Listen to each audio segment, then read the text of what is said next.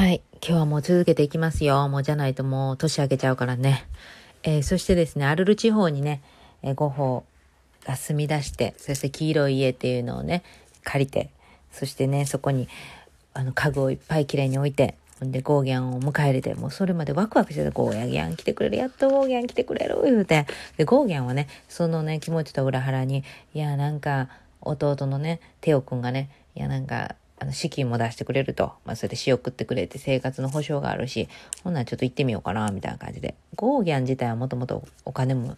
あの、お金持ちでね。で、それで奥さんも子供もいたんやけど、あの、画家になる言うて、全部捨てて画家になってしたんですけど、なんでなんか、あの、ちょっと、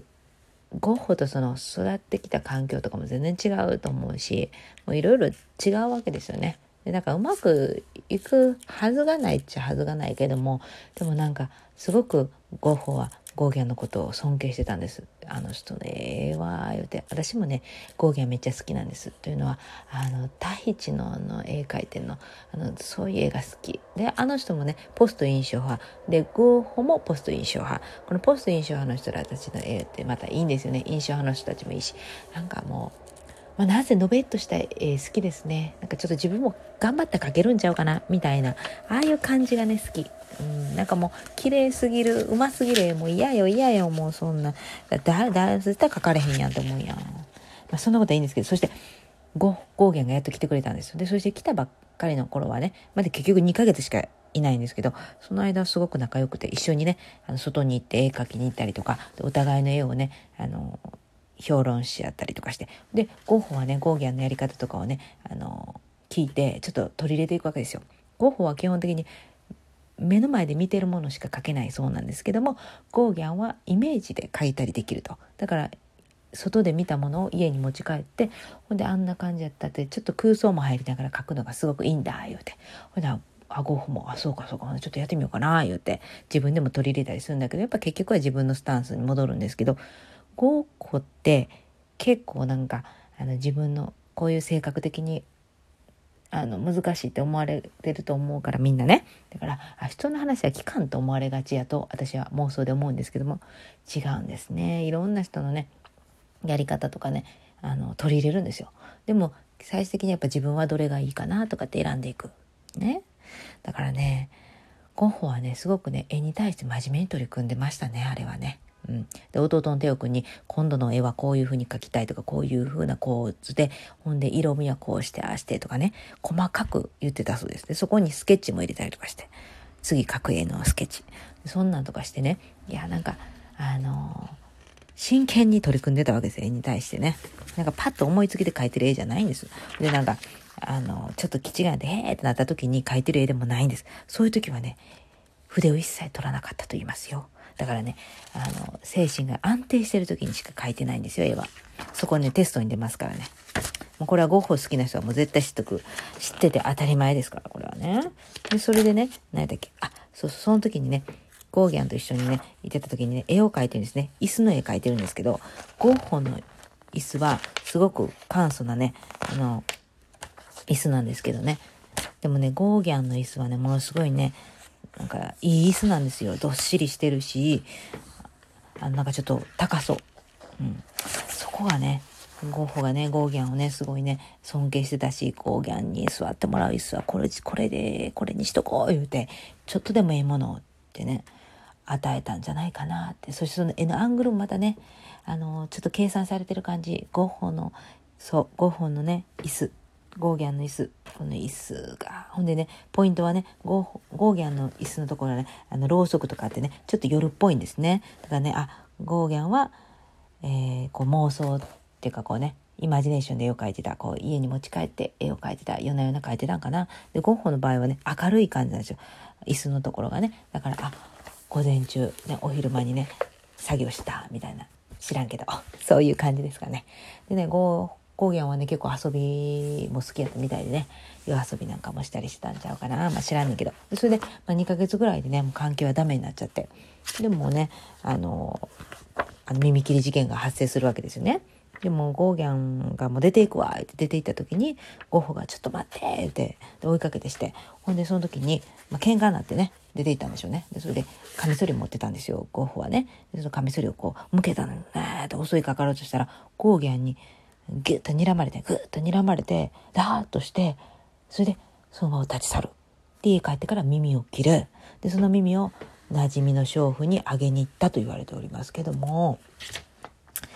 いや、そっからね、そのなんか発作みたいなの起こっちゃってね。ほんで、耳もギャンしちゃったし、自分の精神的にちょっとあかんな言うて、病院に自分から行くんですよ。これね。あの精神病院に行きます。で、その間にテオくんがね、結婚するということになりました。で、テオくん結婚するんや。あえてその知らせ聞いて嬉しい反面ね、自分は大丈夫かなこれからこの仕送りもね、今後まだしてもらえるんかなとかね、そういう心配もね、出てきたりするわけです。えー、そしてね、あの、サンレミの病院に移動してそこでの生活が1年ほど続くんですけど、そこで描いてる絵もね、いろいろ絵を描いてます。えー、そしてサンレミの方に、えー、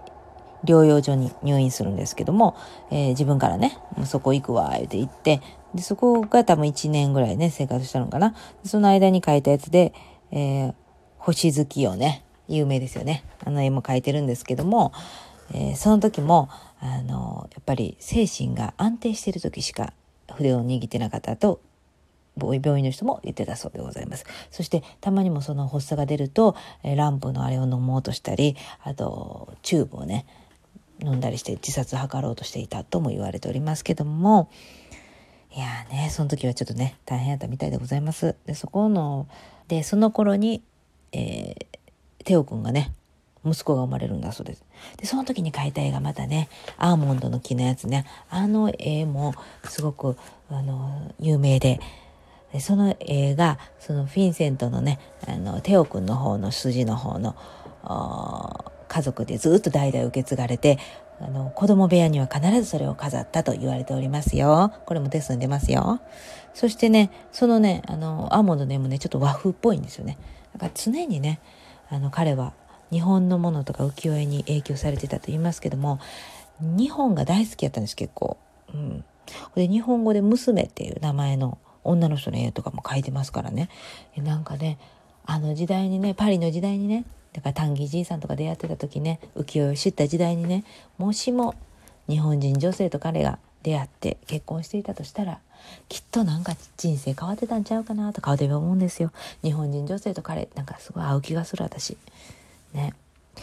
これでちょっと語れる人いたら一緒に語りたいです。もう日本人女性とゴッホが結婚したらっていう妄想ね。で丹木じいさんとこ行ったりとかしてねその奥さんがね。うん。なんか陽子とかそういう名前がいいんじゃないですか、うん、陽子がいいわ陽子が、うん、そしてねその後なんですけどもあのまあその、えー、サンレミはちょっと去ってオーベルオーベルシュルオワーズと言いにくいなオーベルね、に滞在すると。で、ここの、なんなんかカフェみたいなのがあって、その上のね、ところの屋根裏にちょっと借りてたんで安いから。で、そこで、あの、生活をするわけです。で、そこの、そこで、えー、精神科医でもあって、画家でもあったポール・ガシェに診断をされながら、あの、療養生活を送るんですね。で、その時も37歳。ね。そして、あの、テオ君とヨウさんと来てくれて、息子も来てくれて出会って、あの、話して、で、その後ちょっとましたらね、あの、1ヶ月後、2ヶ月ぐらいかな、の時に7月30日にお腹をバーンと銃で撃って、そして倒れるわけですけども、なぜね、これ自殺だと言われてますけども、自殺やとしたら、私は、なんか頭を打つんじゃないかなと思うんですけど、お腹を打って死なないわけですよ。で、死なないから、そっからちょっと歩いて、あの、みんなのイメージでは、麦畑で、あの、黄色いね、